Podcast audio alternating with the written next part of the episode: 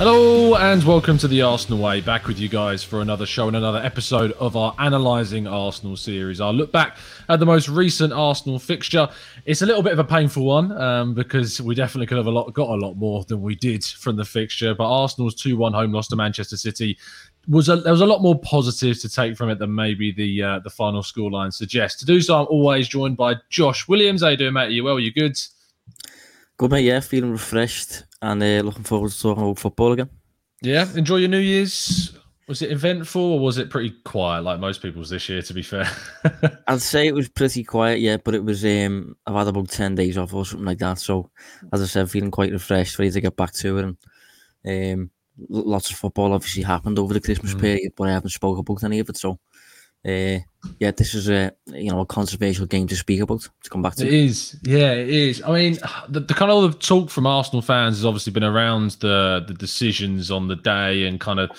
And, that's not really what we, we're here to talk about. Is obviously kind of the, the tactical side of decision making. But I feel like it would be amiss if I didn't get kind of your thoughts on kind of the officiating as a whole and kind of the decisions as a whole. So, where did you kind of sit on on some of those decisions that were made? Thought Arsenal were were very unlucky on the day, um, but I also think that you have to also kind of own your own mistakes, and I think Arsenal put themselves they, they gave the referee decisions to make basically, which yeah. which you know that's the only way you can look at it. Really, I do think that for me it wasn't a penalty, um, and I think the the red card, obviously two yellows. I think you know they're both minor offences, let's say, but at, at the same time, Xhaka is stupid enough to put himself in, in that position and to to, yeah. to do what he did. And Gabriel is is stupid enough to to class class it through a player, uh, despite the fact that he's on a booking. So, I think it's very much in the Arsenal mould. I think of, of the past few years. I think Arsenal are moving away from that, but it, it does always feel like there's a a calamitous moment in certain players. Um, and that that can cost you the result sometimes. And so I do I do think Arsenal were hard done by, but the only way you can look at it from inside the club is we, we can't put the referee in those positions again to mm. give him the opportunity to make those decisions. Obviously, the person that gave the penalty away was Granit Xhaka. Gabriel was the, the guy who got the red card. That happened after the penalty it was the senior player that was involved in yet another kind of controversial moment. And Xhaka is and has that reputation for doing, you know, absent-minded things, as we all know. Do you feel like, and you said there that Arsenal got this reputation, and like they always kind of have this moment of a, a self-destruct button, if you like, within them. Do you feel like there's there's a motive for Arsenal now to try and move away from, say, Granit Xhaka, so that those young players like Gabriel aren't then looking to their senior figures, making their mistakes, and being as equally rash, if you know what I mean. Yeah, yeah, I agree. I think I, I do think that specifically from a data perspective, Granit Xhaka does offer nice things, specifically yeah. on the ball.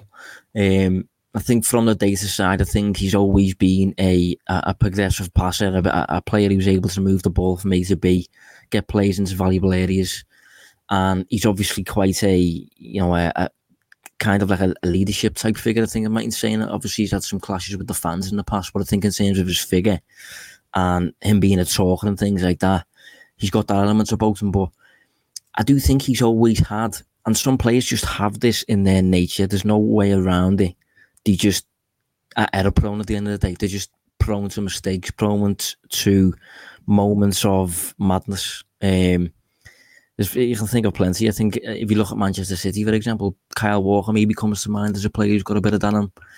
Um, Liverpool had Dejan Lovren a few years back, good player, but at the same time, prone to just chaos in, in, in his own head at times. And I think if Arsenal are going to improve and get to a point where they're posting real consistent results every single week, you have to move away from those disastrous individual errors. And sometimes the only way to do that is by replacing the players. But as I said, Xhaka has got nice traits attached to his game, beneficial traits attached to his game. That if Arsenal are going to replace, they have to find a player who also does that, but doesn't hmm. have the the error prone side. Hopefully. Absolutely. You mentioned a second ago, kind of that these have, have maybe overshadowed what was a good performance from Arsenal on the day. And I mean, if we compare that game to, say, the Liverpool match earlier in the season, where again, they started quite well but fell away. And, you know, we talk about kind of individual moments and mistakes. The individual moment in the Liverpool game was similarly when Arteta lost his head on the sidelines with Klopp and his team kind of followed suit. But the difference was is that Arsenal were able to kind of they regained their composure after conceding the penalty. And it was only right until the end when that kind of that moment with with Rodri that that got City that winning goal. But looking at kind of how they pressed City the entire game, I've I haven't seen many teams give City as hard of a time in a match for as long as Arsenal were able to during this game. Do you think it's an do you think this is evidence of progression? Do you think this is a, a one-off fixture where they were kind of up, up for it? Or do you think it's something that you would expect arsenal to to continue showing in the in the even like against the lower league oppositions?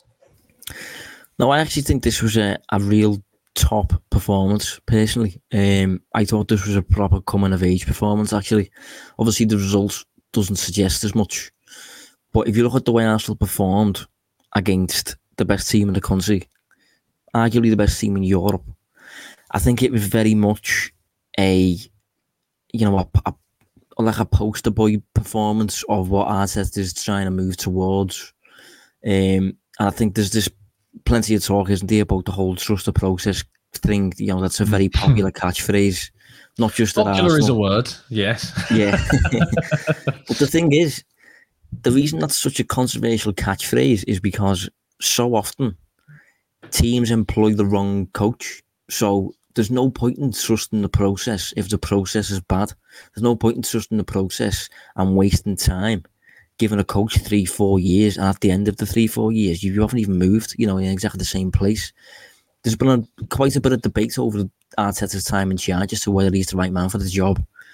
And I think this performance, even more so than some of the nice wins that the team have picked up this season, you know, I think they've beat, you know, was it Newcastle 4 0 yeah. or something like that recently. And I think I did that game and beat Leicester 2 0. Um, some nice wins in there, but I think this game against the top, top side, I think Arsenal played in a really proactive way, really aggressive way, um, and caused City far more problems than I'm used to seeing them um, encounter. So I think it was a very, very good performance. I think although Arsenal fans will feel a little bit bitter towards it and a little bit uh, frustrated by the results, I think it should be viewed as a, a real indicator of what's to come, basically.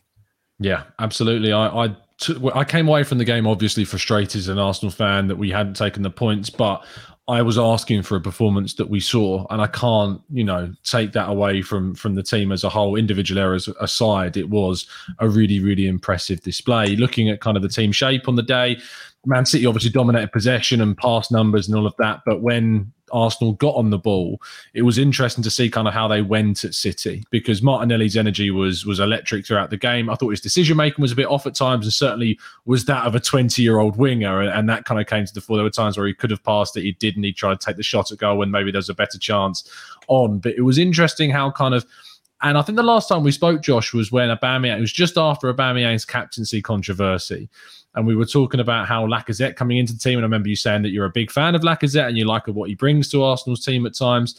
Do you think that there is a real correlation between the step up in Arsenal's form, Lacazette's introduction, and how he kind of links with those players around him, if you know what I mean?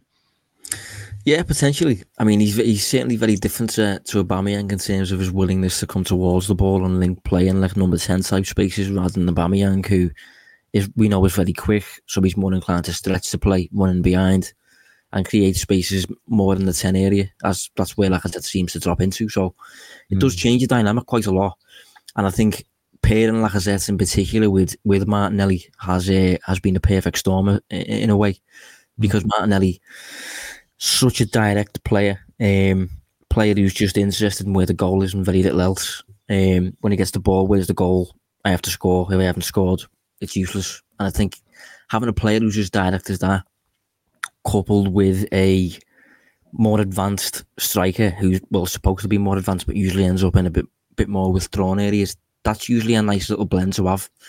Um, and I think Arsenal have got that at the minute. They've got a few players who are chipping in with goals across the park. Um, but I think specifically pairing Lacazette with players who are going to run beyond them, like Martinelli, I think is, yeah. is going to benefit Arsenal. Yeah, I think that a player like Martinelli, obviously, as I've just alluded to, there needs to improve in certain areas, but it is that electric energy, the pressing, everything that Arteta demands from a player is in his game. And, and when you combine that with Odegaard's aggressiveness and Lacazette's style, it just kind of seem to fit. The, the goal was interesting uh, on, on the day. Obviously, Lacazette creating that space, blocking off Ake, opening up that room for, for Saka to finish with Tierney being more direct. It's interesting seeing Tierney's change because – I remember back when we were talking ahead of the Liverpool game whether or not Tavares or Tierney should start to face uh, Mohamed Salah we're now looking at a Tierney that seems really invigorated. I think he's got something like three or four assists in his last six games or something.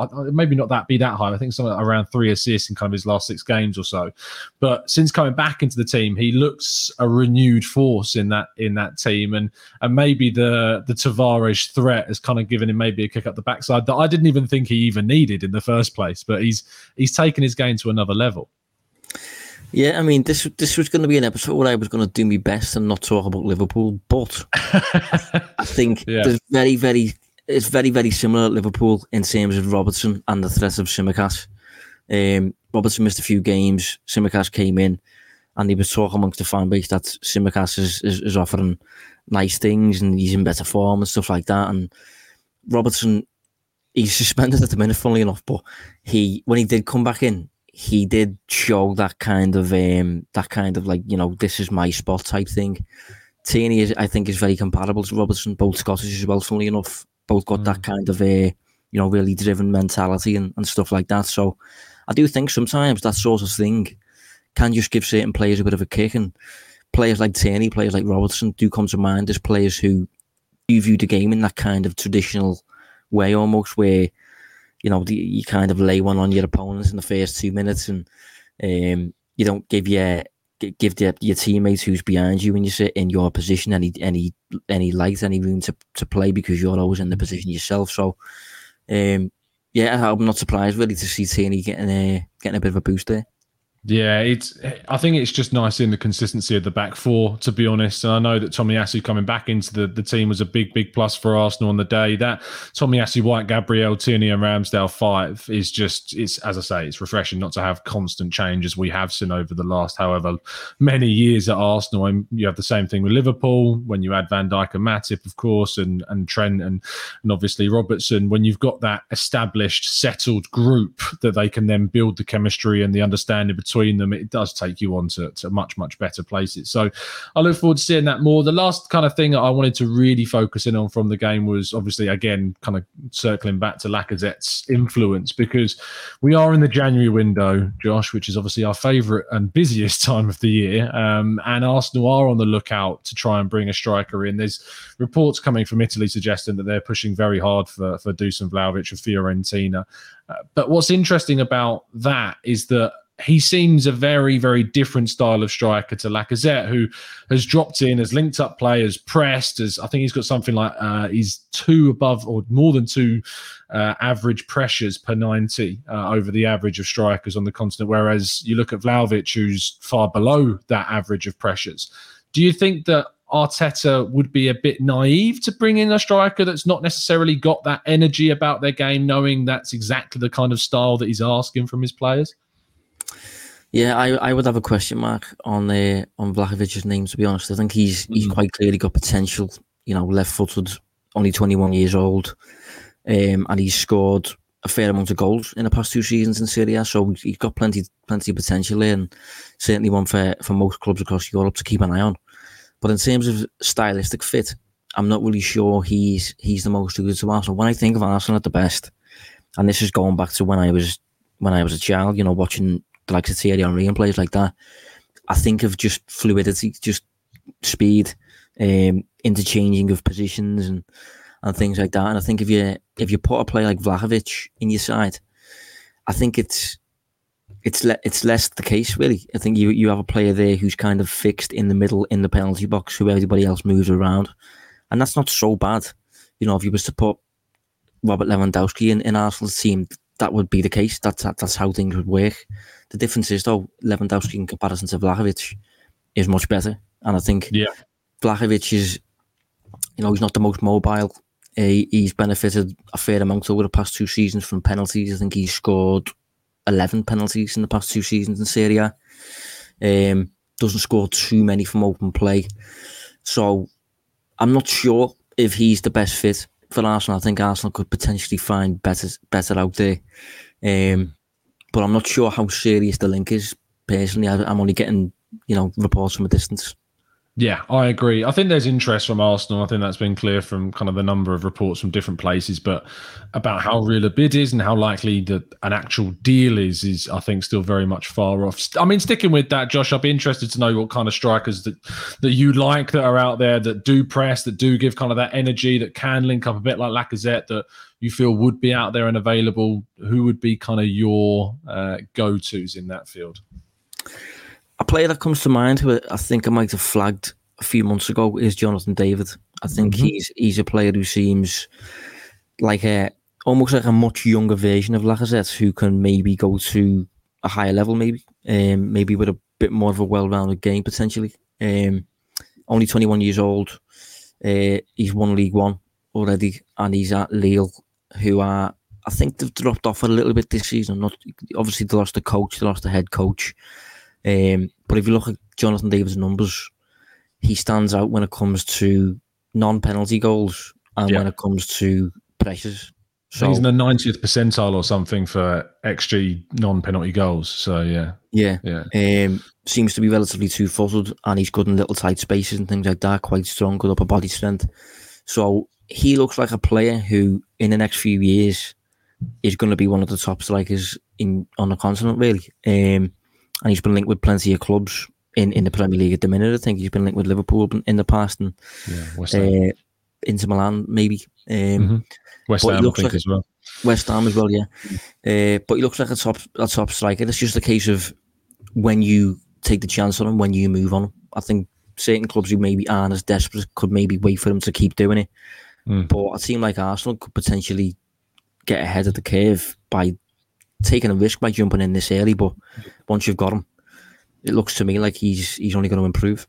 It does, and I think that, and I was I'm writing a piece today about kind of how Vlahovic doesn't necessarily suit Arsenal's best interests. And when looking through the pressures and, and strikers out there that score goals and add to the kind of the pressing game, he's just immediately the, the top candidate. And it's unsurprising to see him up there because he's kind of had that throughout his career again and then moving to Lille too. So it's something that's been consistent. It's not just a new thing and one that would be, you'd think, easily transmissible to the Premier League if he was to move to Arsenal. Um, rounding things off uh, as positively as possible, Josh after this recent run of form, and it has been a little while since I've spoken to you, and seeing kind of how the likes of Man United and Spurs are performing, how are you, from an outside perspective, perceiving Arsenal as top four candidates this season? I I think I believe that they're capable a lot more than I did when you last asked me this. I think I can't remember when you asked me last, but when it was when after I, the Oh, it must have been after the not not the Liverpool game, but maybe the Everton game. I think it was when we lost to Everton at Goodison Park. Yeah, yeah. I think at the time I had a little bit more faith in Man United than I do now, mm. and I had a question mark attached to whether Arsenal had enough goals to to get fourth. I think at the time. Yeah. If I had to pick a team now who will get fourth, I would pick Spurs. Um, but behind that, I think it would be Arsenal um, ahead of Man United at the minute, ahead of West Ham. Um, it's going to be an interesting race. Actually, it's going to be tight, but I think you know Antonio Conte just wins. He's just he's just a winner. So, and he seems to be doing it already at Spurs. So, I think that's going to be quite tight. But um, I do think Arsenal in for a good season, and I think based on particularly the performance against Manchester City, I think Arsenal is certainly moving in the right direction. It's good to hear, Josh. Thank you so much, mate, as always, uh, for coming on the show. Tell people where they can find you uh, on Twitter at Distance Covered. So uh, do give me a follow. There you go. Fantastic stuff. Uh, lots of statistical analysis and uh, breaking down plenty of football matches across not just England, but uh, I'm sure your interest beyond go beyond there as well with your links to, to Jonathan David being thrown in there, of course. Can't wait to get through some transfer rumours with you probably a little bit later on in January. But thank you, Josh, once again. You can find myself at Tom Canton Media and the Arsenal Way at the Arsenal Way N5 on Twitter. We will see you very, very soon. And as always, keep following us down the Arsenal Way.